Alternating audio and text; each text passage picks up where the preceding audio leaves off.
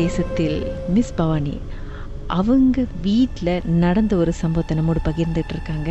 கிளானஜாயரில் ஒரு double story வீடு ரொம்ப பெரிய வீடு. அவங்க தூங்கிட்டு இருக்கும் பொழுது யாரோ காதுகிட்ட வந்து அழுகுற ஒரு சத்தம். ஒரு பெண்மணி லேடி அழுகுற சத்தம் கேட்டிருக்கு. அப்பாட்ட போய் கம்ப்ளைண்ட் பண்ணியிருக்காங்க. அப்பா சொல்லியிருக்காரு ஒன்றும் இல்லைம்மா நேபராக இருக்கும்ன்ட்டுன்னு அதுக்கப்புறம் இவங்க போயிட்டு இயர்ஃபோனில் பாட்டு கேட்டுக்கிட்டே படுத்துட்டு இருக்கும்போது திடீர்னு இயர்ஃபோனையும் தாண்டி அவங்களுக்கு அதே சவுண்டு கேட்டிருக்கு. அந்த ஒரு பெண்மணி அ- அழுகுற சத்தம். தம்பி ரூமுக்கு ஓடி போய் பார்த்தாக்கா தம்பிக்கும் அதே பிரச்சனை தான். அதுக்கப்புறம் அப்பா போய் கேட்கும் பொழுது அப்பா சொல்லியிருக்காரு ஒன்றும் இருக்காது நீங்கள் போய் படுத்து தூங்குங்கன்னு தம்பியும் அக்காவும் ஒன்றா போய் தூங்கியிருக்காங்க.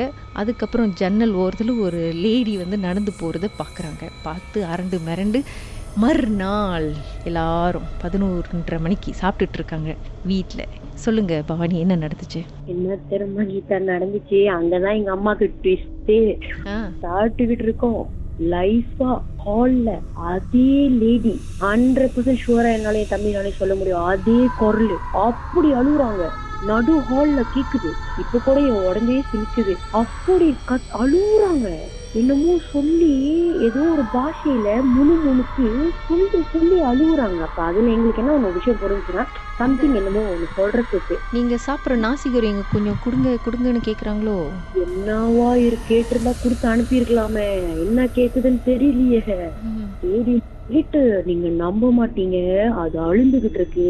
ஒரு ஃபியூ செகண்ட்ல ஒரு கை குழந்தை அப்படி ஓகே குரலோட சேர்த்து ஒரு பிள்ளை அழுகுது நீங்க அம்மா அம்மாக்கு எங்க அம்மா அழுகுறாங்க என் தம்பியை கட்டி பிடிச்சிட்டு. நானும் எங்க அம்மா என் தம்பி அப்பா மேல தூங்கிட்டு இருக்காங்க. எங்க அம்மா அழுந்துட்டு என்ன சொல்றாங்க? இப்போ போயிட்டு ஒரு ஆள் எழுப்பணும். நீ போ நான் தம்பியை பாத்துக்கிறேன் அப்படின்றாங்க. அப்புறம் நான் என்ன பண்ணேன்?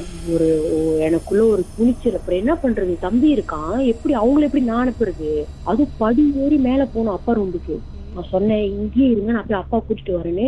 இங்க இருந்து ஓடிட்டேன். ஏன்னா அந்த படிக்கிட்டு தானே சத்தம் கேட்டுச்சு. வேகமா ஓடி படியில ஏறி எங்க அப்பா ரூமுக்கு கழுவ நான் உடைக்காத குறைதான். அப்படி அவ்வளவு வேகமா பூந்தேன் எங்க அப்பா பயந்து போயிரு ஏன் கதவை முழுவா திறந்துட்டு வர வேண்டியதானே? நான் சொன்னேன்ப்பா நான் சொன்னேன் நீங்க நம்பல. கீழே இந்த மாதிரி நடந்துருச்சுப்பா. சீக்கிரம் வாங்கப்பா. தம்பியும் அம்மாவும் அழுகுறாங்கப்பான்னு அப்ப எங்க அப்பா என்ன பண்ணாரு? சரி நீங்க என்ன பண்ணுங்க?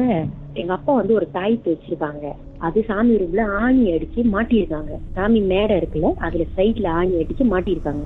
அப்பா சொன்னாங்க போய் தாயத்தை எடுத்துருவாங்க அப்படின்னாங்க. நான் போய் சாமி ரூம்ல கதவு திறக்கிறேன். தாயத்து சொந்தமா ஆடுது இங்கிட்டும் அங்கிட்டும். சொந்தமா மொழியா மூவ் பண்ணுதாங்க காத்து இல்ல ஃபேன் இல்ல ஒண்ணும் இல்ல. டெய்லி நாங்க ராத்திரில விளக்கு காமிக்கும் போது அந்த தாய்த்து அப்படியேதான் இருக்கும். ஏன்னா அது ஹெவியா இருக்கு. பவுனு ஹெவி அது எப்படி ஆடும்? நானே திருப்புரியும் அங்கிருந்து ரிட்டர்ன்ல ஓடி வந்து சொல்றேன். என்னப்பா நீங்க படுத்துக்கிட்டு இது இல்ல அது இல்ல நீங்களே போய் பாருங்க. அது சொந்தமா ஆடுதுப்பா அப்படின்னு. சொந்தமா அதுக்கப்புறமே அதுக்கப்புறம் எங்க அப்பாவுக்கு டவுட் வந்து என் கூட வான சொல்லி என்ன கூட்டிட்டு கீழே இறங்குறாங்க. அடுத்த செகண்ட் அந்த சத்தம் நின்றுச்சு. ஆனா எங்க அப்பாவுக்கு கேட்கவே இல்ல. எங்க அப்பா சொ- நான் படிக்கல. எங்க அப்பா கூட்டி ரூம் விட்டு வெளியே வர எனக்கு கேக்குது. அப்பா இல்லன்றாரு. இல்லம்மா எனக்கு கேட்கல நான் சொன்னேன் சரி நான் தான் ஓகே ஏதோ ஒரு பிரம்மையில சொல்றேன். அம்மாவுமா பிரம்ம அப்படின்னு கேட்டேன். வாங்கப்பா கீழே படியில எங்க அப்பாவும் வேகமா வர எங்க அம்மா அழுந்துகிட்டு இருக்காங்க. அம்மா சொல்றாங்க சத்தியமா நானும் கேட்டேன். நேற்று பிள்ளைங்க சொல்லும் போது நான் நம்பல. இதை வந்து அவ்வளவு சின்னங்கா வந்து இது ஒரு விஷயமே இல்லைன்னு சொல்லி விட முடியாது. ஏன்னா வீட்டு உள்ளுக்கு கேக்குது.